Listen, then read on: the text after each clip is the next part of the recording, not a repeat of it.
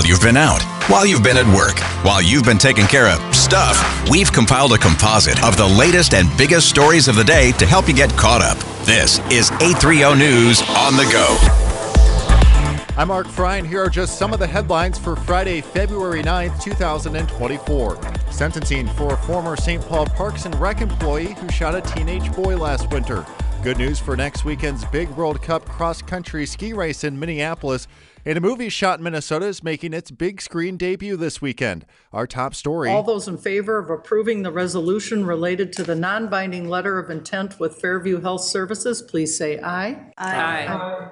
With that, the University of Minnesota Board of Regents unanimously approved a non binding letter of intent to buy back its teaching hospital in Minneapolis from Fairview Health Services. Board Chair Janie Mayeron after the vote. I was very concerned, say, a year ago. And I do remember, even when I came on as a regent, knowing that we had these deadlines looming and that we were going to have to make a decision by uh, the end of 2023 about our, the continued relationship with Fairview. No price has been announced, but the university intends to complete the full purchase of the four health facilities by the end of 2027. A former St. Paul Parks and Recreation worker who shot and severely injured a 16 year old boy outside the Jimmy Lee Rec Center in St. Paul last January will spend 10 years in prison. In addition to the prison sentence, 27 year old Xavier Binford Jr. must pay $34,000 in restitution to the family. Binford shot the boy after two teens got into a fight at the rec center. The boy of the family says he's now living with permanent brain damage and that he still has bone and bullet fragments in his brain. The boy's family is suing the city of St. Paul. A seven year old girl is now at home recovering from multiple dog bites she received after getting off a school bus in St. Paul's Frogtown neighborhood Thursday afternoon. She was taken to Children's Hospital in St. Paul with serious bite wounds to her head and leg. Sergeant Mike Ernster with the St. Paul Police Department. This is a terrible incident that um, I can't imagine what she went through um, and what her mom went through in this situation. So we want to locate these dogs and um, who owns them and try to hold them responsible. Witnesses say the girl got off the school bus and was walking home when five to seven dogs attacked her. Police are investigating after an infant died at a western Minnesota casino early yesterday morning.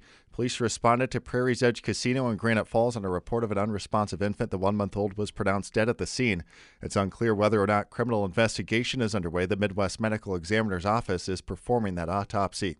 A new bill seeking to lift the burden of medical debt off Minnesota families is gaining support from state leaders. The Minnesota Debt Fairness Bill is being backed by Minnesota Governor Tim Walz, Lieutenant Governor Peggy Flanagan, and co developer of the bill, Attorney General Keith Ellison. Governor Walz says an expensive trip to the hospital shouldn't be treated the same as credit card debt. Debt because you had a heart attack or were hit by a car or have an illness is an entirely different thing. And the idea that we're charging massive interest on that, that we're reporting it to the credit bureau, and we're destroying lives over it makes absolutely no sense. It does not help the healthcare system. It certainly doesn't help Minnesotans. The bill would ban the withholding of medical services due to unpaid debt and reduce high interest rates on medical debts. Taylor Rivera, News Talk 830 WCCO. Well, 2024 is going to be a very busy year politically with voters casting their ballots for president. In Minnesota, Republicans will be trying to regain control of the House, which has been in the hands of Democrats who control the House, Senate, and governor's office.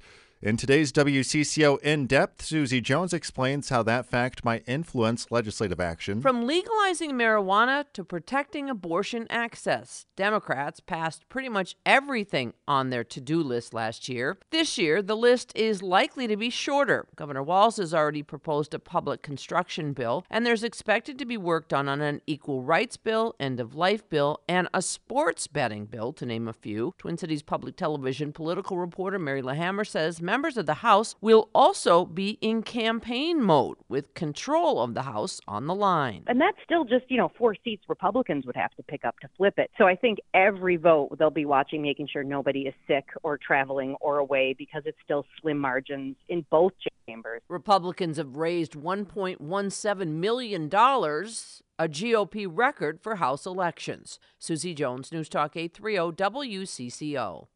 There's nobody happier than Claire Wilson today. She's the executive director of the Loppet Foundation in charge of next weekend's big World Cup cross country ski race. The event is officially a go after many stressful, snowless, warm weeks. I am sitting here watching multiple crews at work preparing the course. We are waiting for the temperature to drop just a little bit more, and we're going to start the snow guns to make a bit more snow. But it's happening. It's really happening. And we are already seeing literally hundreds of folks descend on our little park getting it ready. They've already been able to make seven kilometers worth of trails that are about two feet deep. Wilson says they're asking everyone to stay off the trails as they prepare for the event. Skiers from all over the world will descend on Minneapolis next week. A special event for those with special needs is coming to an end tomorrow night at St. Croix Lutheran Academy. It's a night to shine, a prom for those with special needs.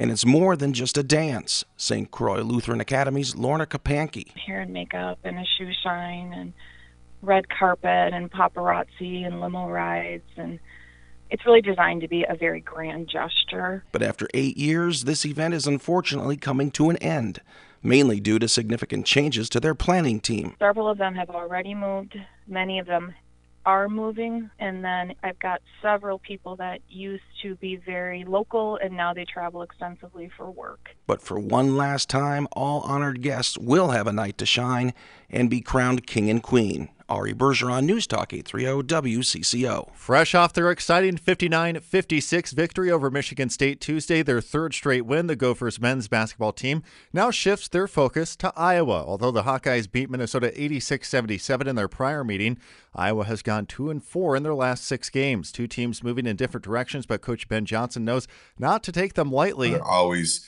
top of the league in scoring, top of the league in fast break points, like I think they still are this year. They get the ball out so fast, and, and they're a totally different team at home than on the road offensively just they got firepower and you've got to be on 10 all the time. Tip off is set for 2 p.m. Sunday in Iowa City. Minneapolis Public Schools new superintendent's wrapping up her first week on the job. Dr. Lisa Sayles-Adams began her teaching career in North Minneapolis in 1996. That building is gone. In its place, the MPS offices, where she now works as superintendent. When I was getting into education, I actually was a student at the University of Minnesota. And during that time, a lot of our pre service teachers either wanted to work in Minneapolis Public Schools or St. Paul Public Schools. I wanted to work in Minneapolis Public Schools, and I was honored to get a job in Minneapolis, so that excitement is constant. And then to come back as a superintendent, I never would have imagined that. Dr. Sayles-Adams had a lot of meet and greets during her first week. Next week, she'll sit down with the four committees that have been working on the MPS budget. In North Minneapolis, Al Shock, News Talk 830, WCCO. And a movie shot right here in Minnesota hits the big screen this weekend. Marmalade, starring Joe Keery from Stranger Things, was filmed in Jordan. The romantic heist film tells the story of a man in prison and his relationship with a woman during a romantic but ill fated bank heist. Filming in Jordan took place in June of 2022, drawing hundreds of residents and visitors hoping to catch a glimpse of the world. Thank you for tuning in. You can find each day's On the Go and all of our podcasts at WCCORadio.com or by downloading the Audacy app. I'm Mark Freie, News Talk 830 WCCO.